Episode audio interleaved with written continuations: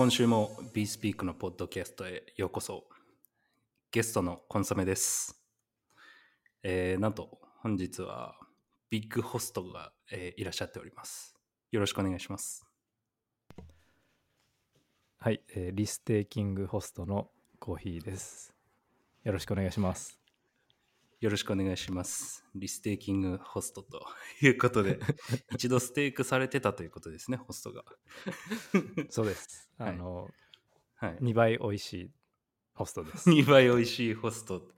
あの、多分今日は、えっと、利率の乗った面白いトークを繰り広げてくれるのかなと、えー思います。そして、なんと、えー本日は、えー過去の歴史からえー ビッグなゲストがいらっしゃってくれております。よろしくお願いします。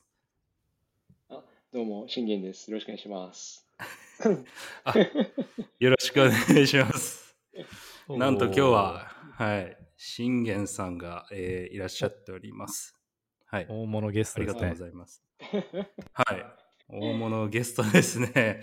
いや、本当あの、忙しい中、あの、えーゲストとしていらっしゃってくれてありがとうございます。なんと今日は、はい。えー Shingen さんに、あの、まあ、いつもの、えっと、まあ、ビースピークで取り扱っているテーマもお話ししたいのと、あとは最近話題になっている、えー EigenLayer について、まあ、ちょっと DeFi 側の観点とか、まあ、 Shingen さんの、えーから見た、えーどういうふうに EigenLayer 見えてるのかなとかっていうのをちょっと、えー聞けたらなというふうに思ってます。はい。よろしくお願いします。はい。よろしくお願いします。しんちなみに信玄さんはこのポッドキャストというのは聞いてくれていらっしゃいますか？もちろんき聞いてますよ。あの、車運転しながら聞いてます。よおーあ、はいく。。そうありがとうございなのますで、なんか、その、前から何度かこう呼ばれそうな感じはし、予感はしてたんで、いつ来るのかなとたまに思ったけど確かに、たまに出てきますよね。そう部署を呼びますか？はいみたいな。そうそうそう。そうですね。ちょっとずつあのジャブは打ってたんで、あの 僕らの中でもあのいつか呼びたいねっていう話はしてたんですけど。コーヒーさん大丈夫ですか？僕、あの、しれっと司会やってるんですけど、いつもと違って。大丈夫ですか？いいですね。あぜひぜひ、はいあの、乗っ取ってください。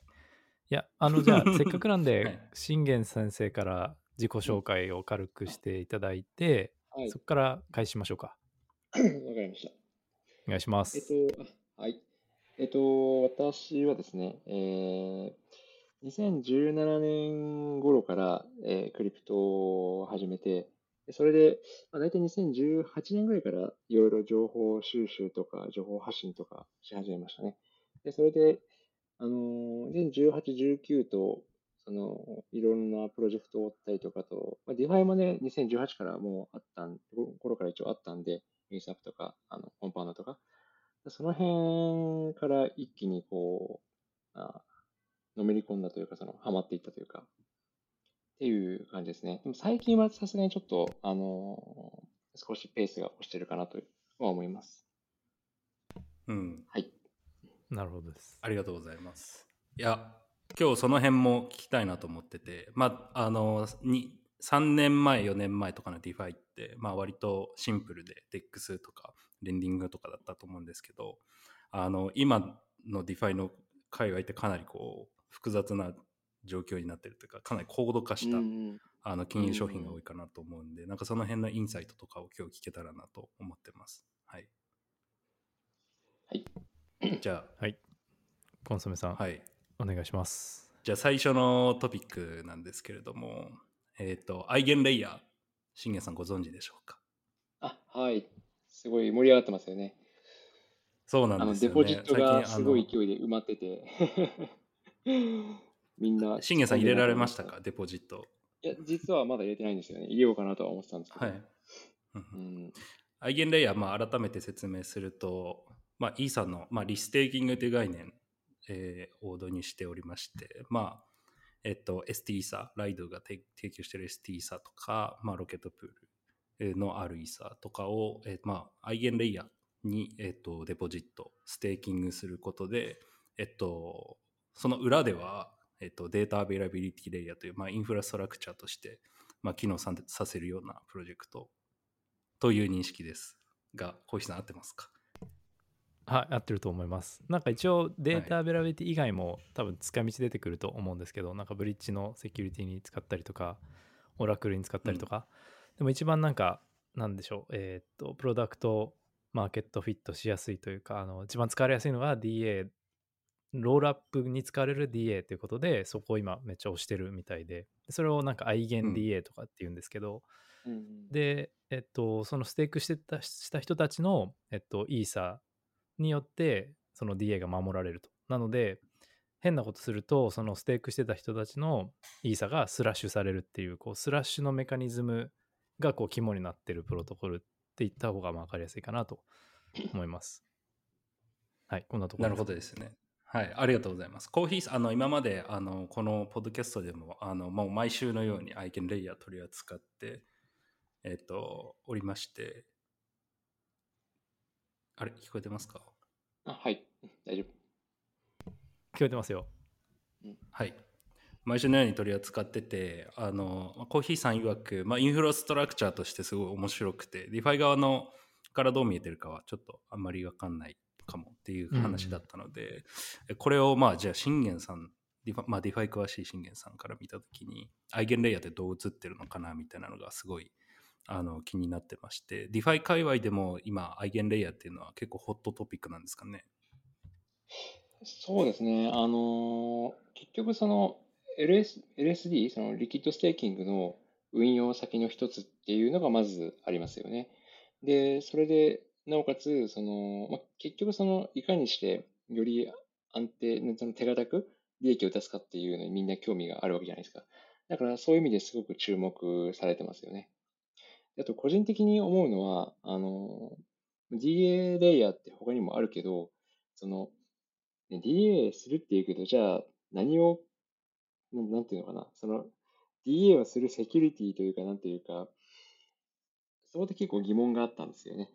なんかこう、うちの、なんていうのかな、あの、どっかがプロジェクトを立ち上げて、そこがうちが DA やりますっていうふうにやるっていうのは、なんかこう、すごく違和感があったんですよ。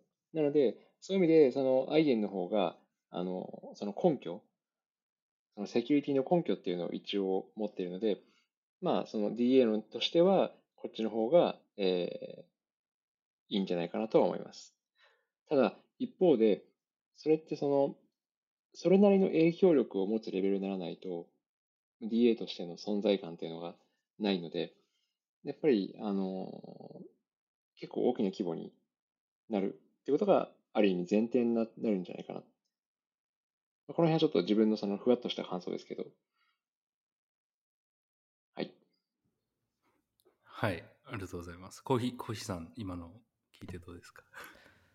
あ、そうですね。あの今のを聞いて、まあ、DA、なんかその、2面あるじゃないですか。その DA レイヤーを使う側のロールアップたちとか、まあ、いろいろなプロジェクトと、それにステークする側の、その、イーサホルダーたち、もしくはうん LSD ユーザーたち、この2面があって、今って、その、ロールアップの方はまだ始まってないんで、実運用は始まってないんで、ステーキングだけいけてるじゃないですか。そうですね。で、こ信玄さんが最初に言ってくれたように、ステーク量はすごい跳ね上がってて、すごい、あの上がってるんで、あのなんていうか、こ今後そのは反対側が出てこないと、なんか意味意味ないんですけど、とりあえずは、その、鶏卵のその問題は一応乗り越えたかなっていう状況です。うんうんうん多分それはも。うエアドロップ目的だと思うんですけど、みんな。うんうん。まあ、もしくは将来の利率ブースト目的で成果が溜まってると思うんですけど、でも、こうこれを乗り越えたのは結構でかくて、で、でそれは多分信玄さんがおっしゃってたのと同じで、そのでかくないと意味ない、セキュリティが高くないと意味ない、使われないっていう意味だと思うんでう、。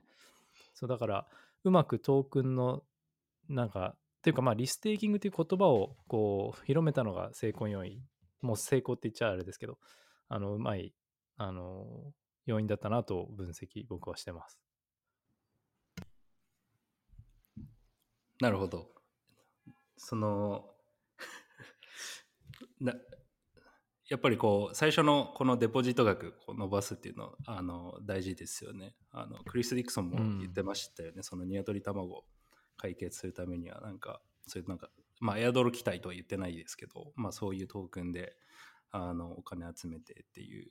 なんか僕今の聞いて思ったんですけどじゃあ DA ってあのアイゲンレイヤーだけじゃなくてセレスティアとかあるわけじゃないですか。で、じゃあ、こう、アプリ開発する側からしたら、見たときに、やっぱ、その、セレスティアよりも、まあ、今の状況だったら、こう、アイゲンレイヤー使った方が、こう、セキュリティ的にはグッドなんだよっていう、そういう話になるんですかね。そうですね。なんか、その、セレスティアとかも、もちろん DA として、まあね、もっと早くから動いてるんで、存在感はあるんですけど、ただ、なんていうか、あの、理論上成立してるとは言っても、じゃあそのセレスティアの信用ってどこ、どこなのって考えると、うん、なんか私はそこに違和感があったんですよ。うん、それってセレスティアを trust してるだけなんじゃないのっていう感じの。うん。うん、だから、その、なんだろう、イーサをまあ、そのイーサに安価するんだったら、そのイーサのセキュリティをちゃんとその、ね、ーが持ってないと、微妙なんじゃないのって思っちゃうんですよね。うん、ただそれはそれでもちろんアイゲンでもそのアイゲンのコントロールというかそこは絡んでくるんであの何も100%問題がないとは言い切れないかもしれないですけどね。なるほどなるほど。ななんかその、今の聞いて思い出したのは結構そういう方多くてなんかイーサリアムコミュニティでも、でセレスティアを DA に使うロールアップはまあ、ローロールアップじゃないというかその、オフチェーン扱いだっていう人も多くて、でそうすると、バリディアムだっていう人もいるしもしくはなんか sovereign rollup とか なんかいろんな言い方が出てきてて、この純粋なロールアップではないっていう人は結構いましたね。そうですよね。だって、その間に1枚挟んじゃってるわけじゃないですか。そのロールアップって、そのイーサに結局その刻むからそこでその信用担保させるのに、間に1枚挟んじゃったら、それって、ななんかロールアップの意味やんのって突っ込まれるのは、まあ、うん、それは自然な反応だと思うんですよ。でまあ、でもそこって、まあね、そのうまくいってるうちはいいんだけど、その、じゃあ何か問題があった時にちゃんとちゃんと動くのかとか、その仕組みだけの問題ではないと思うんですけどね。ただまあ、ね、やっぱりそのそこは批判したり疑って書かれてるのは当然なので、うんそういう意味で、その、アイゲンの仕組みっていうのは、まあ、なんだろう、完璧ではないにしろ、説得力の力を増すやり方なんじゃないかなとは思います、ね。うん、こう、オフチェーンって言われてるのってなんでなんですか？その、セレスティアでロールアップを作ると。あ僕が言ったのはそうですね、はい、イーサから見てオフチェーンって意味です。あのセレスティアって L1 チェーンなんですけど、イーサから見たら自分のチェーン外なんで、オフチェーンっていう。で、はい、ロールアップじゃなくてセレスティアムだっていう人もいたりして、なんかバリディアムとセレスティアを合わせて セレスティアムとか、ね、まあ、いろんな単語がで生まれてたのが去年とかで、最近、去年っていうのは1年前の Dev コネクトちょうど5月ぐらいに僕行った時にそういう話題が多かったんですよ。で僕もそこでいろいろモジュラーについてなんか考える考えてたんですけどまあそんな感じで、えっと、セキュリティレベルはシンゲンさん言ったように、なんか理論上落ちるだろうし、その、うんうんうん、セレスティアも多分、えっと、確か POS のネットワークでステーク、あトークン出してステークするっていうモデルなんで、イーサよりまあ時価総額高くならないでしょうっていう、あの、思うんで、うん はい、そう、そうなんですよ。なんか、それは意味が、まあ、うん、そうですね。なんか やっぱりこう疑問を持ってしまう方が、まあ、ある意味普通じゃないかなという気はしますね。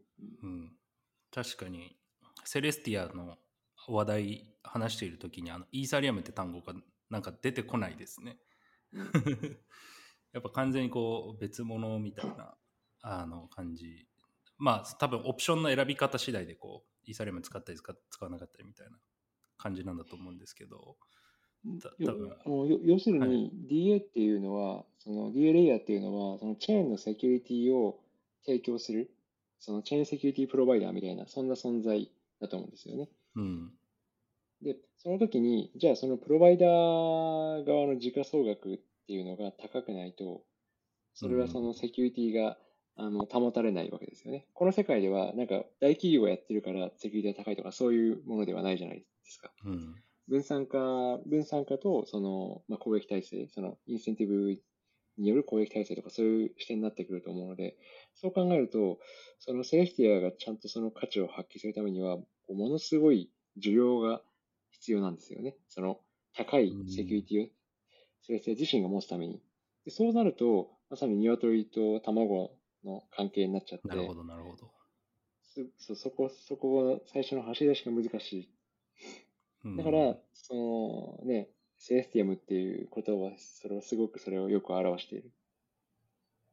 どういう意味でしたっけ？セレスティ。セレスティア。あだからつまりイイーサリアムじゃなくて、はい、イーサリアムの、まあ、代わりに、その、要は、ああ、そういうこと安価あーなるほど。なロロールアップ先の、そう、DA として、その、そういうこと、そういうことイーサもどきみたいなね。でその今今のイイーサって、その L2 が発展してくると、イーサ自身の L1 の上の価値だけではなくて、そこにロールアップし、ロールアップ先のアンカー先のその DA レイヤーとしての価値っていうのが、まあ、結構大きくなるわけですね。まあ、それがむしうんろ真の価値かもしれない。うん。うん、ちなみになるほど。あのコンソメさんあのインタラプトして申し訳ないですけど質問があって、まあはい多分セレスティアはこうアップチェーンを施行してるというかなんかすすごい、えーっといろんな目的のためのチェーンじゃなくてゲーム特化のチェーンとかソーシャルメディア特化のチェーンがセレステを使ってボコボコボコボコ多くのチェーンが乗るっていう多分ビジョンがあると思うんですけど、はい。コンスあと信玄さん的になんかそういうのって本当にそうなってきそうって思いますか？なんかそのいっぱい無数にチェーンがあるアップチェーンがある世界っていうのはそれはそう思います、思います？それは思います。あの、それはまあ前から思ってて、あの、どっちかというとそれは L3 の概念ですよね。あの、L1 っていうのが、じゃあそのレイヤー的なイーサみたいな感じだとしたら、その L2 とかで、オプティミズムとかアービトラみたいなのがあるじゃないですか。そしたら、その、あれですよね。あの辺もやってますよね。そのお手軽ロールアップの L3 みたいなの。うんめっちゃやってますね。そうそうそうそう。で、あのースタークだってそうだし、だからその個別の、まあ、個別に、なんていうのかな。これはそのね、他の、なんていうのかな、技術系でもそういう切り分けっていうかね、そのセキュリティ的に、セキュリティとかその、なんていうのかな、リソースの問題で、あの、全部、その一枚岩のやつっていうのはちょっと厳しいので、まあ、その段階的に分けていくというか、そういう考え方の方が普通じゃないかなと。まあ、そうしないと、特にゲームなんてすごいスパムされるわけですから、ゲームにしろ、アプリにしろ。その、スパムされる前提、共用でっていうのは、やっぱり、規模が大きくなってくると厳しい。うん考える方が普通。うん。じゃモジュラーにブリッシュですっていう。うん。まあ、そう回そうですね。その、まあ、そうですね。その規模が大きくなっていくことを考えたら、それは必然じゃないかなと。うん、うん。なるほど。コンソメさん、どうぞ。はい。いや、確かに、先週もちょっと似たような話しましたけど、ルートとか、なんか、あとうん、アーベコッチとか、なんかいろんなところが結構アップチェーン採用しだしてるんで、ここの流れは、まあ、どんどん拡大していくんだろうなっていうのは、ちょっと、まあ、事業者としても、あの最近ひしひし感じて、まあ、頭の片隅に、まあ、将来的にもしかしたら僕らもみたいなのもあのちょっとあったりしますね、だただまあその時のなんかわかんないですけどめっちゃ事業者の話するんですけどあの移行コストとかあの今までの資産作ってある資産とかってこれどうしたらいいんだろうみたいなのはこうぼんやりこう悩みとしてこう浮かんでますね。そこの移行も簡単なんだったらなあのまあいいなってちょっと思ったりしております。はい。多分そういうサービスが出てくるんじゃないですかね。移行サービス。いいですね。そうですね。うん。あの、なんか、まあ今思いついたんですけど、話してて、この、今話してたそのアップチェーンとかのイメージを、もうちょっとその、なんだろうな、他のインターネットの方で考えるならば、まあ例えばインターネットのネイティブの部分がレイヤー1だとして、はいそしたら AWS みたいな、こう、クラウド、クラウドのプラットフォームが L2 だとして、そしたらその上にいろいろ立てるみたいな感じで、個別のインスタンスっていうか、持たせるみたいな、それが L3 って考えれば、まあ、なんか割としっくりくるんじゃないかなみたいな。うーんなるほどなるほどうん。ななるほど。そうそうすると、その L2 の上で用のアップチェーン、ね、それぞれの L2 が、あのもっとうちの方に簡単に作れますよっていう、セキュリティはうちが担保しますよ、セキュリティとかね、そういういろんなサービスうちが提供しますよっていうふうにやって価値を高めようとするじゃないですか。経済圏を多くしようとしますよね。それってそのクラウドのその顧客の奪い合いにすごく似てて、で、その、ね、L2 とかクラウドのサービスっていうのは自分たちの上にたくさん乗っければ乗っけるほど価値が高まるんですよね。で、その乗っかってる者同士は当然そのつながりがいいというかメリットがあるので、なので、まあ、価値を高めるためにそうしていく。なるほど。っていうことは、なんかまあ僕こうたびたび言ってるんですけどこう事業者から見た時にこうどの DA 使っていいかわからないとかあとどのこう L2 に載せたらいいかわかんないっていう状況が多分今後発生すると思うんですよね。なんかどれも何でもまあアップチェーンだったらできるしってなった時にまあ信玄さんの今のお話を参考にするとなんかまあ、アプリがたくさん載ってるところにさらにアプリが載ってくとかなんかそういうのがまあキーファクターになってくるんでしょうかね。そうですね。あの、クラウドで考えると、例えばその、AWS って、AWS の中と外でその通信量の課金が全然違うとかあるんですよね。だから、AWS の中同士だったら、こう、通信は全然課金されないけど、外になるとお金がかかるみたいな。それってブロックチェーンで考えたら、例えばその、なんていうのかな、ブリッジとか、あの、そういうクロスチェーンのコントラクトの動かすとかやるときに、この外の、外のまあ L2 とか、外の L1 とかとやろうとしたら当然ガス代かかるけど、だけど実は、その、じゃあね、その、オプティミズム上の L3 同士だったらかかりませんとか、そういうインセンティブが多分強くなっていくかもしれない。なるほど。いや、既存のクラウドの状況からこうアナロジーで考えるとなんか結構分かりやすいですね。なんかそれこそちょっと前にあったこうクラウド戦争というか Azure とか、うんうん、AWS とか Google なんちゃらとか、なんかその辺ので起きたこうなんか戦いみたいなのもしかしたらあのブロックチェーン上でもまたなんか似たようなこう競争が起きるのかもしれないですね。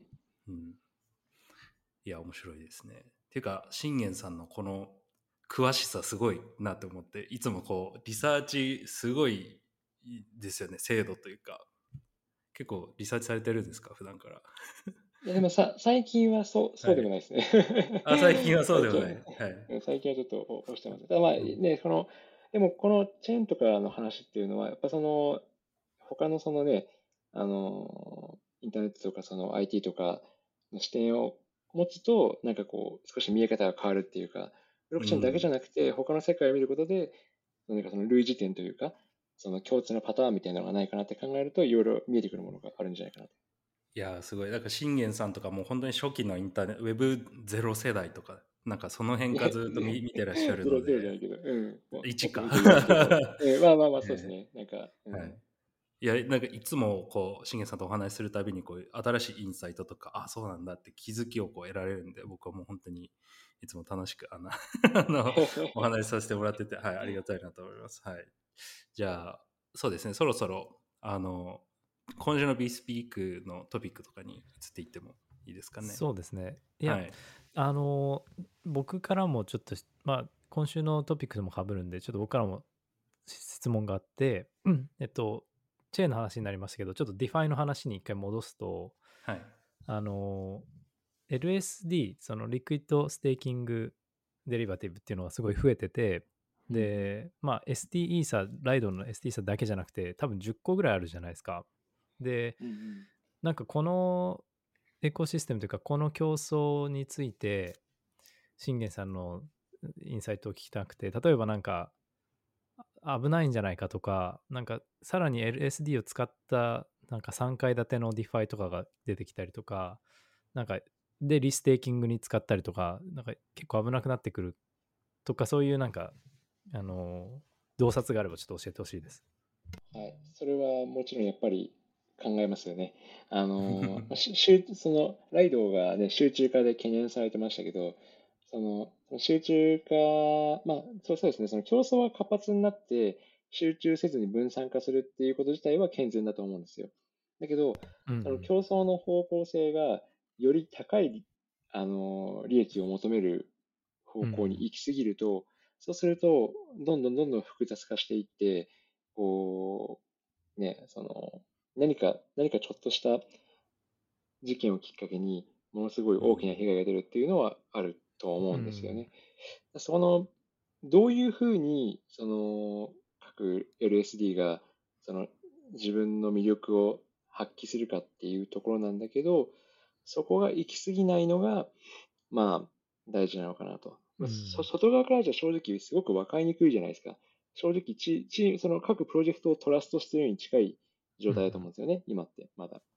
だからロケットプールは多分そういうのが一番その分散的なのかもしれないけど、あと他にもなんかありましたね。あの、なんだっけな。あ、ちょっと名前忘れてたけど、まあなんか分散思考のところと、やっぱりこう、なんだろう、まあセントライズ思考とか、まあいろいろあるんですけど、そうですね。でもうんでもというかその通りででもおっしゃる通りなんか利回りた上げる方向に行っちゃいますよねどうしてもどうしてもそのいいと思いますね。うん。例えば10個あったら2個3個ぐらいはそれを武器にするとこが多分出てくるじゃないですか絶対出てきますね。うん。そうですよねうん、それ以外のこう競争の軸ってあんまりないんですかね例えばあのーなんだろう普通のサービスだったらこうブランディングとかあの例えば初心者向けとかそういうのあると思うんですけどそういう世界ってやっぱりこう利率ぐらいそういうぐらいしかこう戦う軸がないんですかね。いや、あとはその、バスケット型とかもありますよね。うんあの、だから二重のやつ。つまり、なんていうのかな。LSD、他のプロジェクトの LSD のやつをまとめて、また、さらにこう、なんつうの、バスケットにした LSD を出すみたいな。じゃあ ST イースと、あ ST イーサと FRX イーサと、あの R イーサをバスケットにして、あの、うちの、なんだ、えー、LSD にしますみたいな感じの。うん、うん。2階建ての LSD みたいなことをもう始まるわけですよ。うん、そうすると、その要は、ね、リスク分散したり利益が安定したりするっていうふうに言うんだけど、実際にはそんな甘くないとは思うんですけどね。そのそど、どっか一つのプロジェクトがこけたら、そのバスケットしたら、じゃあね、30%ダメになったら30%価値が下がるわけになって、実際にはみんなに用意するから、まあ大変なことになるじゃないですか。バスケット型とかは微妙だなと思います。うんうんで、いろいろそういうね、ごちゃごちゃしたのが出てきますよね、当然。うんうん、あとは、なんかその、うんああはい。あとは、その、新しい、まあ、ロケットプールの RPA とかかなり値段上がってますけど、あの、ああいうふうに、つまり独自トークンを出したら、それの値上がりが期待されるから、単純に新しくプロジェクトを立てて、独自トークンを出す、まあ、そのエアドローとか、そのトークン発行とかで利益を出そうとするプロジェクトも出てきますよね。うん、うん。でも中身はずさんだったりかもしれないし。そうですね確かに、うんだそこのなんかユーザーえっ、とまあえー事故が起きないようにあの広めていくっていうのは多分この LSD 界隈の課題だと思いますね。そうですね。難しいですよね。でうんも結局、なんだろう。あ例えばですけど、じゃあ自分が、ね、そういうのを、自分がその攻撃側だったらどうするかって考えたら、バスケット型で出して独自トークン発行しますって言って、あの、そういう他の LSD のトークンを集めて、ラグプルするっていうのが一番簡単だと思います。おでも、絶対ありそうでしょ？ーありそうですね。でしょ？はい、いやまあ今多分ホットトピックになってると思うんですよね。DeFi の中でもそのうん。リステーキングトークンで、だからまあそこを狙ってくるその事業者というかラグプルする人も増えてくるしそれこそ利率で釣ってあのいっぱい儲かるよみたいな触れ込みでやってくるとかたくさんありそうなのでなんかその辺は絶対注意が必要ですよね。うん。うんあとなんか restaking じゃなかった liquid staking あの LSD で言うと、まあ、 Lido がまあ結構直近までは最近本当にごく最近までは結構圧倒的なシェアだったじゃないですかで、ちょっとずうんうんうんつ、こう、ロケットプールとか他のプロジェクトも出てきて、あの、奪ってますけど、それでもまあ、かなり、えー支配的で、で、ここの、うんん。そのライドの課題、課題というか、今取り組んでることって、なんか分散型というか分散ガバナンスをどうやっていくかっていうのがなんか課題らしいんですよ。でその、お金がいっぱいあるけどそれがまあみんなで統治してるんだったら健全だよねっていうことでどうやってこうガバナンスをしていこうっていうのを結構議論したり考えてるらしくてうん。でそこが多分今後のまあこの1年っていうかこ今年のまあ後半とかそこら辺でなんかしっかりしていかないとうんと他のプロジェクトにお金をあの渡なんていうかステークが増えた方が、まあ、健全になっていくだろうなと思ってて。であともう一つのちょっとアングルで、えーというと多分そのえっとライドとかもそのうちなんかリステーキングをネイティブであ実装するんじゃないかなと思ってて今ってその ST イーサをわざわざアイゲンレイヤーに預けるじゃないですかうんうんうん別にアイゲンレイヤーかまさなくても Lido がその restaking のなんか仕組みをお埋め込んじゃえばいいっ。て思うと思うんですよね。確かにね。そうですね。うん、そういう競争ありそうじゃないですか。確かに。あれですね。あのーまあ、言うなれば、まあ、ユニスワップがアグリゲーターを始めるようにじゃないですけど、うんうん。そうですね。そうそうそう。うんそういうのもなんか今後見れそうかなっていうのは思ってます。確なんで各 LSD プロトコルがなんかリステーキング出してくるとかもあるあるかもしれないですし、うん。うんというそうライライドゥ DA みたいなのができできるかもみたいな。そうそうそうそうそうですよね。そうですめめちゃめちゃあありそうですね、それは。うん。すごい。確かになるほど。確かにメイクセンスしますね、うんそれは。ううんん。面白い。まあ、ちょうど、えっと、コンソメさんじゃないや、えっと、信玄さんからユニサップ X の言及が出たんで、ちょっと、これちょうどニュースレターに書いたんで話したいと思うんですけど、ユニサップ X っていうのはまあなんか、あ、まあ、信玄さんに説明してもらおうかな。信玄さん、ユニサップ X って何ですか？はい。えっと、ユニスワップっていろんなバージョンのユニスワップがあるんですよね。あの、まあ一番最初の V1 と、あとはその V2、まあ一番ね、有名になったきっかけになる V2、そして集中流動性ができた、V3 と、さらになんかフックとかなんか多機能になって、まあ、あの、最近出た V4 ありますと。でも、それぞれの、まあ、バージョンごとの流動性ってバラバラなわけで、まあ、当然その、流動性ってばらけてると、まあ、アグリゲーターが何とかしてくれるとはいえ、とはいえ、あの、より効率的にするためには、まあ、ユーザーからすれば、そこってめんどくさいですよね。だから、そのために、まあ、ね、あの、ワインチとかいろんなアグリゲーターあるわけですけど、そこをユニスワップが、えー自分でアグリゲーターをやりますと。で、さらに、アグリゲーターだけじゃなくて、あの、MEV っていうかね、そのサンドイッチ攻撃防御とか、そういうのも盛り込んだりとか、で、さらにクロスチェーンスワップとか、あとガスレスとか、あの、すごい、要はアグリゲーター系の機能をついにユニスワップ自身が出しますと。うん。めっちゃ強いですよね。強くなりますよね。うん、強いです。えこれって、うん、ユニスワップ以外のスワップ、その DEX もその背後でな見られてるというか、その流動性として見られてて、ユユニスワップはもう他の DEX にもこう注文出しに行くみたいなことが起きるということ？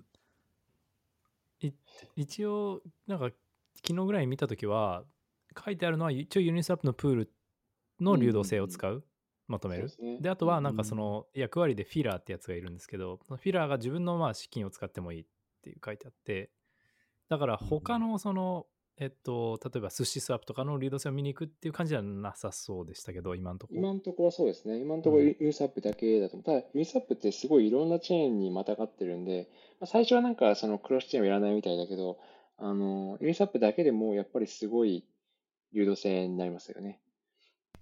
うん、ユニスワップだけで多分十分で、たまにバランサーとかが、まあ、いいレート出したりしますけど、基本ユニスワップで多分大丈夫って感じですよね。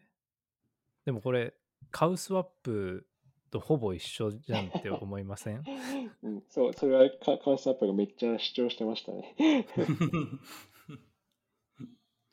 なるほど。強者の戦略ですね。そのうまくいってるそうです。ね。はい。うんとこ真似するっていうね。これもうだからユニスワップとりあえず使っときゃいいじゃんっていうことですよね。使う側からしたら。そう、だから、あれですよね、なんか、マイクロソフトの戦略に似てますよね。なんていうか、はいはい他のパプロダクトを、そう、パクって自分の中に組み込んじゃう。でも自分の、もちろんね、そのプロダクト自体はいいもの、オリジナルの方がいいかもしれないけど、でもやっぱり大きなところが、それをパクると、いろいろね、その、ワンストップでいけるし、信頼性も高いし、とかで、結局、それが強いみたいな。うん。なるほど。けあ信玄さん、謙信さんじゃない、信玄さん、あの、あの、ユニスワップの今後にちょっと聞きたいんですけど、なんかフィースワップ、フィえ、違う、えっと、フィースイッチってあったじゃないですか。うんうん、ありました手ね。数料のスイッチ。あれとかってどうなるんですか？あれ、あれですよね。V2 からフィースイッチあるんですよね。でずっと組み込まれてはいるんだけど、全然オンにならなくて。でもこれって多分、その、なんていうのかな。法的な問題というか、あの、そっち側の問題で、本当はオンにしたいけどできないんじゃないかっていう気がするんですよね。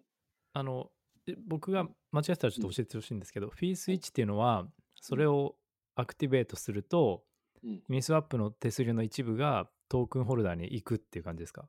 そうそうそうそう、そそんな感じだと思います。でそのスイッチまあがあはいって、そう。押されてはないっていう感じ？そうそうそう、そうなんですよ。あの、フィーサップって基本的にそのイミュータブルっていうか変更できないっていうのが基本コンセプトなんですけど、そのフィースイッチは一応アップグレード可能な、まあほぼ唯一の部分っていう感じだまあその V2 の時の話としてはそんな印象でしたね。なるほど。うん、で、けけまたけん信玄さんがおっしゃってうん。たその法的なっていうのは多分フィーがホルダーに渡ると証券っぽくなっちゃうから、そうそう、ユニユニトークンに問題が出るんじゃないかなと。そう、だからあえてユニトークンを配当とか何も生まない、うん。ただの投票権に、まあ、本当は価値を持たせたいんだけど、それをできていない。だからまあ、うん。そのでもそれをずっとそれを実装し続けるっていうことは、時を待ってるっていうことなんじゃないかなと。時が満ちるのはね。虎視眈々と。なるほどなるほど。なんか、あの、他の DEX とか寿司とかだとなんかやってませんか？なんかフィーあそうそう。そうそうそうですね。あの寿司はあの寿司トークンをステークすると、まさにそのフィーの還元が得られるっていうのがありましたね、そうですよね。なんかそこはもうだから、寿司とかもう、もうアナーキーだから、あのもうやっちゃえっつってやってるってことですよね。うそうそう逮捕されてもええわいっていう。なんか、まあそうまあ、む普通に考えたらね、トークンの価値を上げたかったら、それはやるよねっていう感じですよね。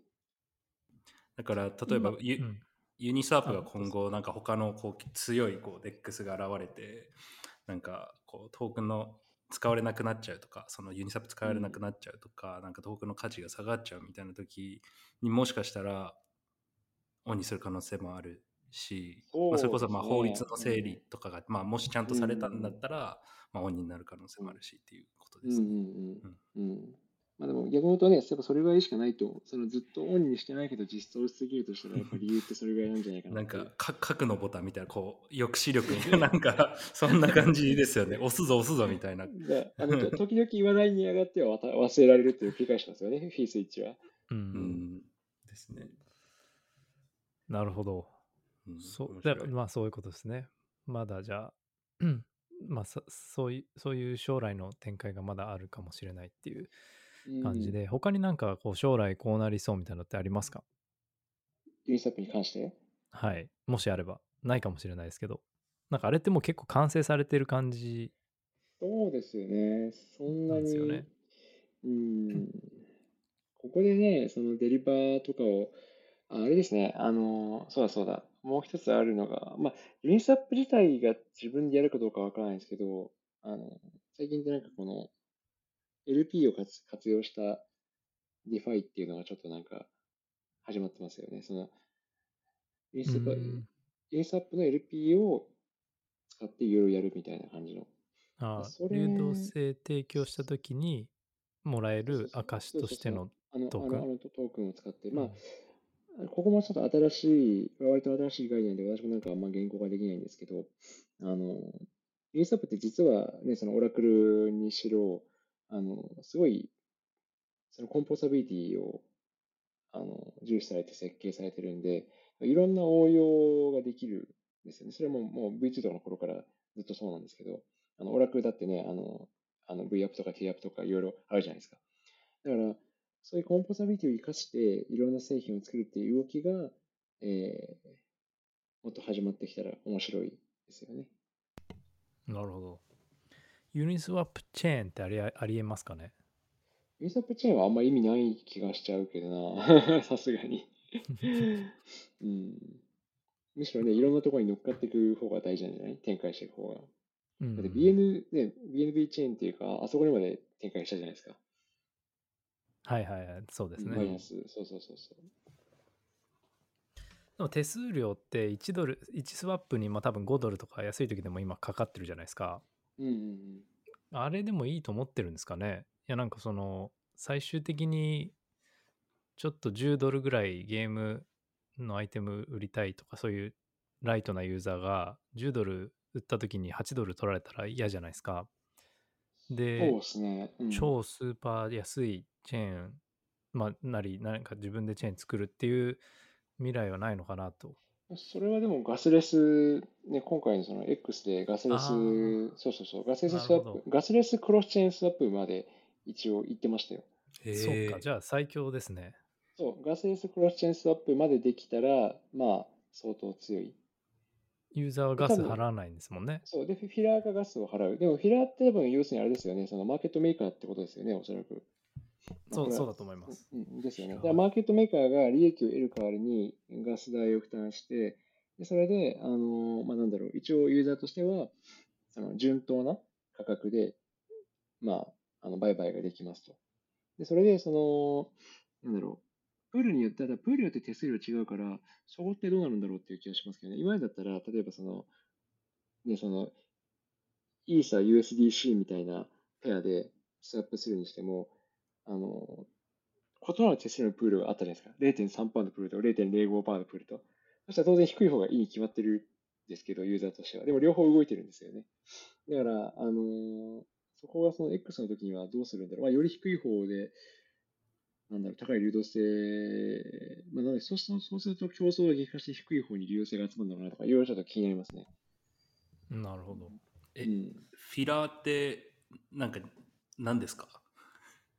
あただ、その、あれですよね、その、まあ、マーケットメーカーというか、なんていうのかな、はいインストアップに流動性があります。それでユーザーが、その、ね、ガスレスの、まあ、なんなんだろう、アグリゲーターのマーケットメーカーっていうか、アグリゲーターの中みたいな。ううんなんか、誰でも多分なれる役割で、うんうん。で自分の資金使ってもいいしすでにある流動性を使ってもいいんですけど、まあ、はい。注文をマッチングさせて、で、えーっとガス代払ってでトレードをこう執行する役割ででそれではい。いろいろまあこうテテスなんていうなんていうんだマーケットメーカーとしての利益を上げる上げる人たち。うんうんうーん。フィラーが間に入ってるってことですか？トレードするときそうそうです。フフィフィラーがいはい。実行するみたいなイメージですね、なるほど。僕あれ 0x に近いなって思ったんですあよあ、なるねほど。ん。なるほど、なるほど。0x もガスレスエクセキューションできるしフィラーみたいな役割が確かいるんですよ。抹茶とか、そうそうそうそうそういう感じの抹確茶それっか名前ぽい感じですよね。抹茶でも随分昔からあって、なんか、最近、ま、話変わるけど、最近 Matcha の Discord が立ち上がったんだけど、なんなんだろう、あれみたいな。うん ちょっと怪しい動きが。すごい先週ニッチな立ち上がりまししたよねね今更突然みたいな。うん。 Matcha ギャングうん そうそうそう。突然なんですよ。へ Matcha もなんかありそうですけどねここうんもうすぐーなるだほどから、だってもうず、すごい前から、2020年ぐらいからありますよね、うんあれね。うん。あ結構いいんですよねあ、そうそうそう、普通に。いやでもユニスワップ X によって潰される可能性ありますよね確かに。そうですね。うん 確かに。でもねまあうん。抹茶は結構バランサーとかいろんなとこから引っ張ってくれるんで便利ですけど、うんうんはい。だからまあ、そうですね、インサップ X の存在っていうか、あれが台頭してくると、他のアグアグリゲーターとか、あの、そういうところが多分焦るというか、あの、まあ、ねもちろん、流動性の取得元は限られてるから、まだ使われ続けるとは思うけど、うん、うん。なるほど。ありがとうございます。コンソメさん何か他に、あの、せっかくなんで信玄さんに聞きたいことありますか？え、信玄さんに聞きたいこと？僕なんかフィフィラーがすごい気になって。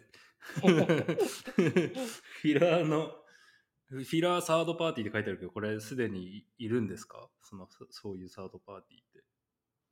これからどんどんそこのどうなんだろう。ちょっと私もそこまでそそこまでその詳しくはちゃんと終えてないんですね。うん。今日今朝見たら、一応もうユニサペックスって使えるんですね。あの、オンにできるんですよ。でトグル回せるんですけど、うん。で、使えるってことは、だからいるんでしょうけど、多分まあ、最初はまあ自前でやってるんじゃないですか。ピラーを。で、一応今、オープンなネットワークって書いてあるんで、多分誰でも、うんうんえっと、で参加できるっちゃできると思います。なるほどですごい気になった。そのフィラーガス代代行してくれるわけですよね。ガス代代わりに払ってくれるってことは、うんうんなんか別のこう収益源がないと成り立たないじゃないですか。うんそれ何ってまあ思ったり？多分それは歪んだ価格じゃないですかね。そうそうそう。価格の歪みを、そうそうそう、ユーザーは、ユーザーは適正な価格で売買する。フィラーはその歪んだところを、歪みを取るみたいな。アビトラ裏でやってて。まあ、その、まあ、そういうことなんじゃない。まあ、そこはちょっと私も、あの、あまり言語化できないんですけど、なるほど。そういうことなんじゃない。まあ、それ、それ、まあ、消去法的にそれぐらいしかないというか、うん。うん。マーケットメーカーが稼いでる方法と同じだと思いますね。うん、なるほどです、ね。あ。じゃあそこのエコシステムも今後いろんなこうサードパーティーでできてきて広がっていく可能性もあるよっていううん。ことですね。ああとはあれですよね、そのガス代を払わない人、払わなくても手数料を払うかもしれないしね。そうそうそう。多分、うんスワップ手数料って0.03%とかあると思うんですけど、うんそれってうんマーケットメーカーに、まあ、いあっていうか、流動性提供者に言ってたと思うんですけど、うん多分それもいくんじゃないですかね、一応フィラーにね、そうそう、一部流れるとかね。うん。だからガス代は無料だけど実は手数料のそこのスプレッドめっちゃ広くてそこで取られてるみたいなこともまあ、そういう可能性も、まあ、あるそそれがあんまり、そこの仕組みを多分オープンソースで透明化してるから、そのうん。悪いことはできないよっていう,、いうふううん。方向性だとは思うんですけど、しかもひどくはならないかもしれないけど、うん。しかも競争するから、一番いいやつが選べられ選ば選ばれて、そのうん。ユーザーに対して一番いいことをしてるフィラーが選ばれて稼げるわけなんで、だからうん。いろんな多くのフィラーが増えれば増えるほどユーザーにとっては嬉しい。うん。なるほど。競争がされて、はいね。悪いやつがいなくなるんで。そうそうそうそう。あ透明、まあね、透明化された仕組みと、そのオープンな競争システムで、結果的により良いものが生き残るっていうのが、まあ、目指す形。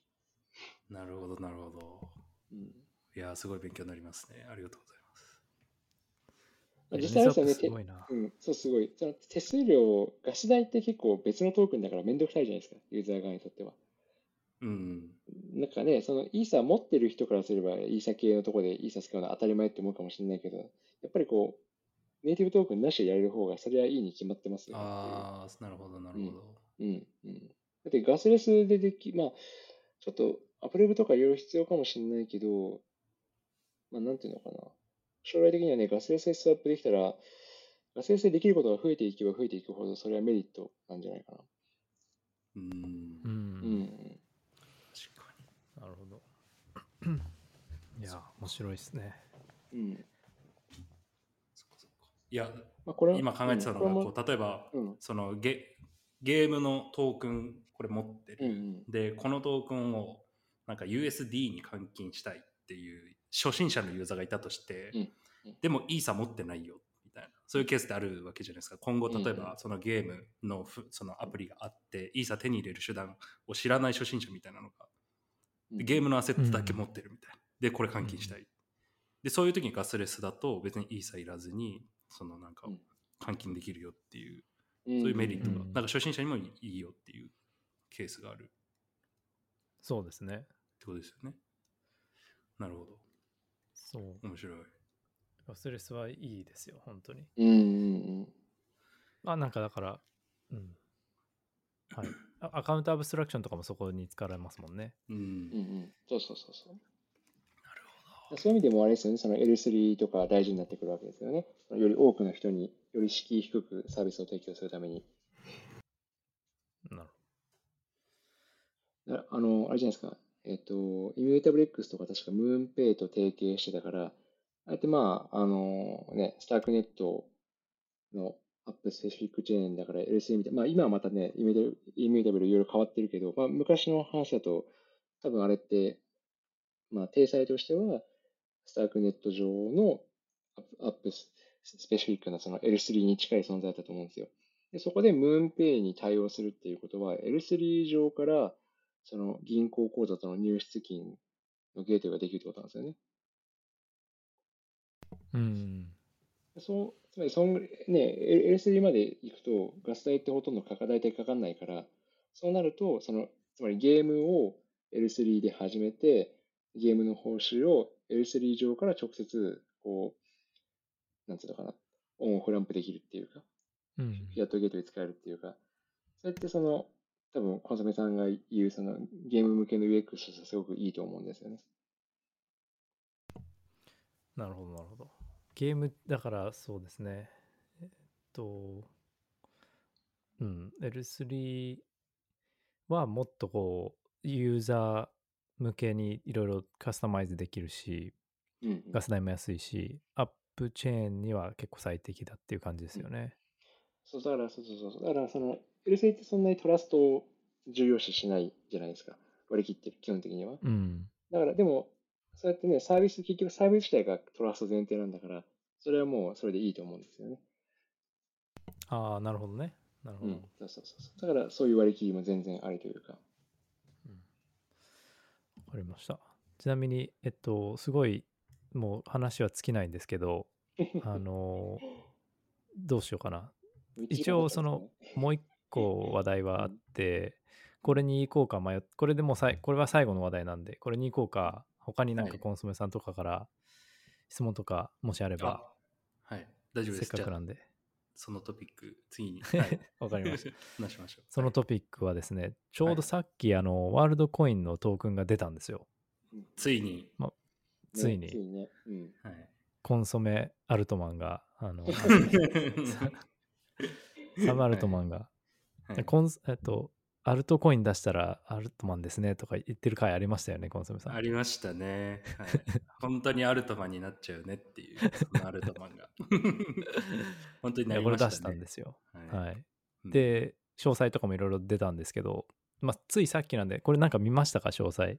どんなトーク詳細は見てないけど、バイナンスとかがなんかもう発表してた気がしますね。バイナンスとか OKX とか、もう。うん。なんか、大手の取引所が続々とこう、なんかデポジットを受け付けたり、上場宣言したりそう。っていう感じじゃないかもう取引されてて、実は。な。うん。これ、どう思います？信玄さん。なんか大事ですか？こういうの。うーん、なんか、なんていうのかな。ちょっと意外、正直意外でしたね。あのー、なんかすげえ普通のトークンじゃんっていう感じ。うん。なんか表表紙抜けというか。なるほど。信玄さんは、確かに確かにうん、ちなみに信玄さんはも網膜は捧げられましたか？ままだやってないですね。あ、うんそうなんですね。まだまだあのオーブに出会ったことがない。あ、なるほど。うんイベントとか行くとね、なんか置いてあったりしますけど、これ、うんなんかトークン、別にユーティリティとか、せな何にもない,、ないんですかね？そう、なんか、一応、ホワイトペーパーみたいなのにトークンの欄があって、それ見ると、ガバナンスだけしか今ないんですよ。でうん将来、ガバナンスによっていろんなユーティリがつくかもしれないし、ビットコインみたいに、えっと、ストーブバリューになるかもしれないし、みたいなことが書いてあって、要は何もないうん。ガバナンストークンらしいです。なるほど。だから、信玄さんが言った通り、なんか僕もその通り同意なんですけど、なんか意外と普通だなっていう、そこにはなんかひねり加えないんだなっていうのはうん。思ってて、うん、ちょっとステーブルコインと絡めるとかなかった、ああるのかなと思ってたんですけど、ないみたいですね。うんうん。とりあえあず、まずんまりに、も、あ、どう。そう、あんまりにも普通に出しちゃったなっていう、なんかもう何のひねりもなくて、えこれ、なんていうのかな、結構ね、あの、目標は大きいじゃないですか、これって。うん。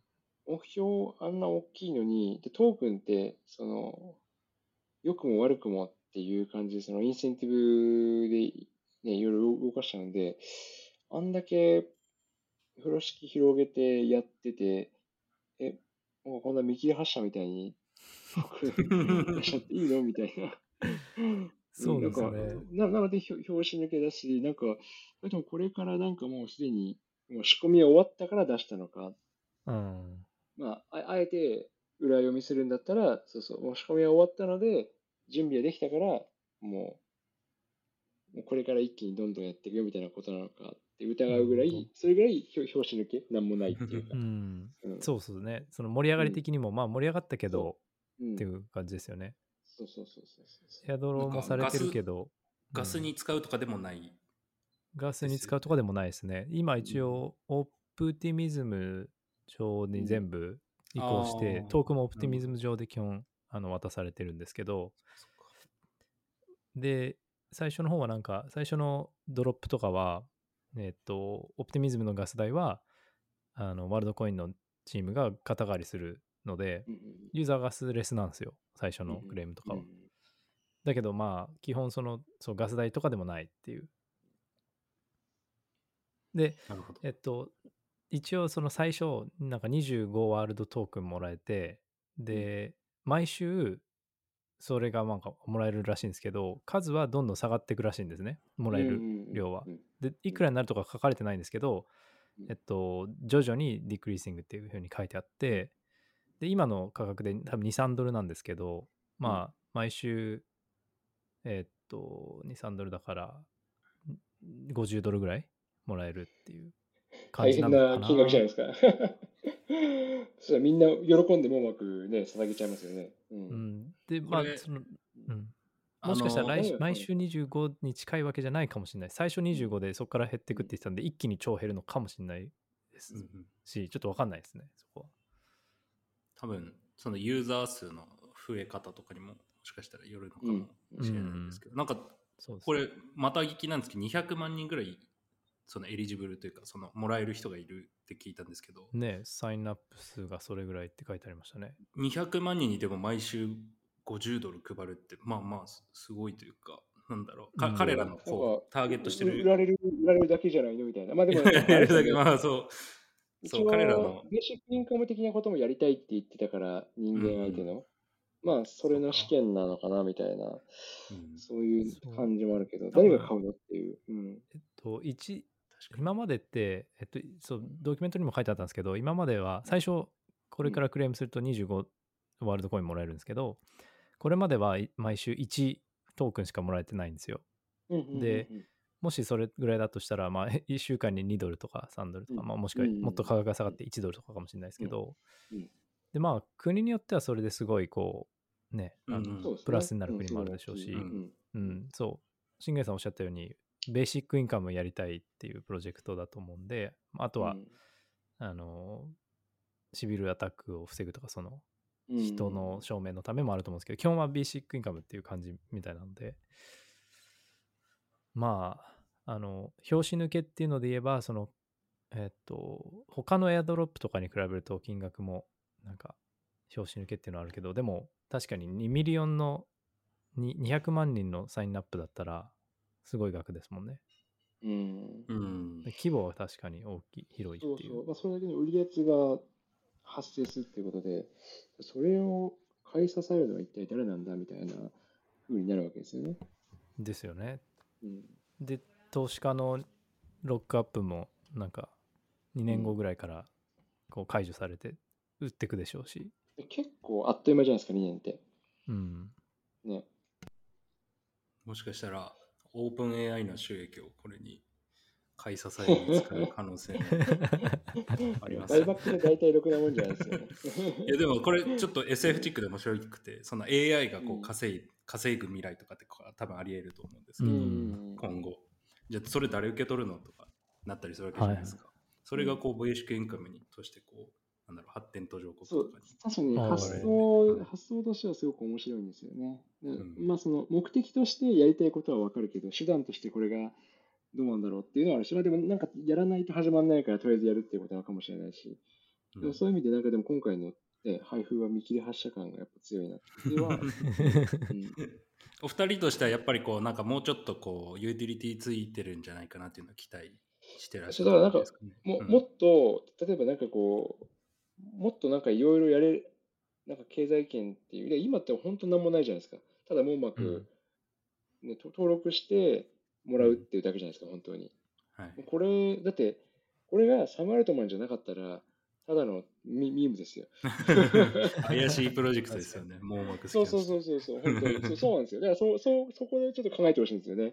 そう。で、これで創業者とバックについている VC がなかったら、このコンセプトってどうなのって、冷静になって考えてほしいんですよね。なるほど。まあそうですよね。でしょ？そうね。うん。でしょ？まあ僕らも最初出た時超怪しいなって思い、第一巻で思いますよね。あの謎のこうオーブみたいな、うん。なんかうん。あれにこう網膜スキャンしてっていうのがもうまさに怪しいみたいな感じでしたけどね。あのでも、コンソメさんおっしゃるより、おっしゃった通りで、あのオープン AI とか、もしくは他の AI の何か事業とかと絡めるってくれると、すごい面白いと思うんで、うんうん。まあ、そうですね、注目は今後もしていきたいなと思います。うんうん。っていう感じですかね。他に特にそのなんか目新しいものも結構ドドキュメントもちゃさらって見たんですけど特になかったんでうんこれこの今日のこの収録のためにちゃんと見たんですけどこのさっき。特にやっぱないのでうん。まあ何かえっと更新みたいなのがまたあればここで話したいなと思います、うんうんはいうん。わかりました。じゃあちょうど1時間ぐらい経ったんでこの辺にしようと思いますけど他にコンソメさんありますか？あのはい。司会、司会というか。はい。今週なんか、はい、僕が始めちゃってたんですけど、はい。あの、やっぱたどたどしかったんで、ちょっと、あの腕を磨いて 再、再挑戦しようかなと思います。いや、でも、あの、信玄さんとあの貴重な、はい、お話できて、すごい面白かったです。最近あの、お話できてなかったんで。はいそうですね。でもまあ、はいやっぱいろいろ話題が尽きないですね。そうですね。いや止まうんん止まんないですよね多分その、うん時間区切らないといやもうもう僕あのお二人とこう健康について話しめちゃめちゃ話したいんで なんか。お二人だってけ健康も絶対なんかあのありますよね。こうこだわりというか。あれじゃないですか、あの、オフトピックの雑談会みたいな感じで。そうそう。全然。雑談会みたいなのやってなんか健康について話したいですね。お二人と。なんか いいですね。ね、そうそう、雑談会全然関係ない話を、あの、ぶち込む、そのはっはっきりとね、明言してね、やるのもありだと思いますよ。しん信玄さん来てくれますか？雑談あ、会。いいいいっすよ、いいですよ。喜んで。じゃあやりましょうよ本当に。あやりましょうやりましょう。はい、近々来週でも再来週でも。いいんで。そうですね。はい。はい。やりたいです。やりましょう。はい。じゃあはい。今週もありがとうございました。また、えーよろしくお願いします。じゃあよろしくお願いします。お願いします。信玄さん、ありがとうございました。あ、はい。最後に、信玄さん、みんな、あの、聞いてる方に、えっと、信玄さんはどこで見つければいいですか？ツ ツイッターですか？それともなんか、あ、そうですね。いやいやいやついブログとかもしあれば普通、いや、別に特に宣伝とかはしないので、なんだろ はい、う。適当に見てください。適当に。じゃあまあ、ツイッターなりで適当に見つけてください。はい。ということで、ありがとうございました。ありがとうございましたありがとうございました。失礼します。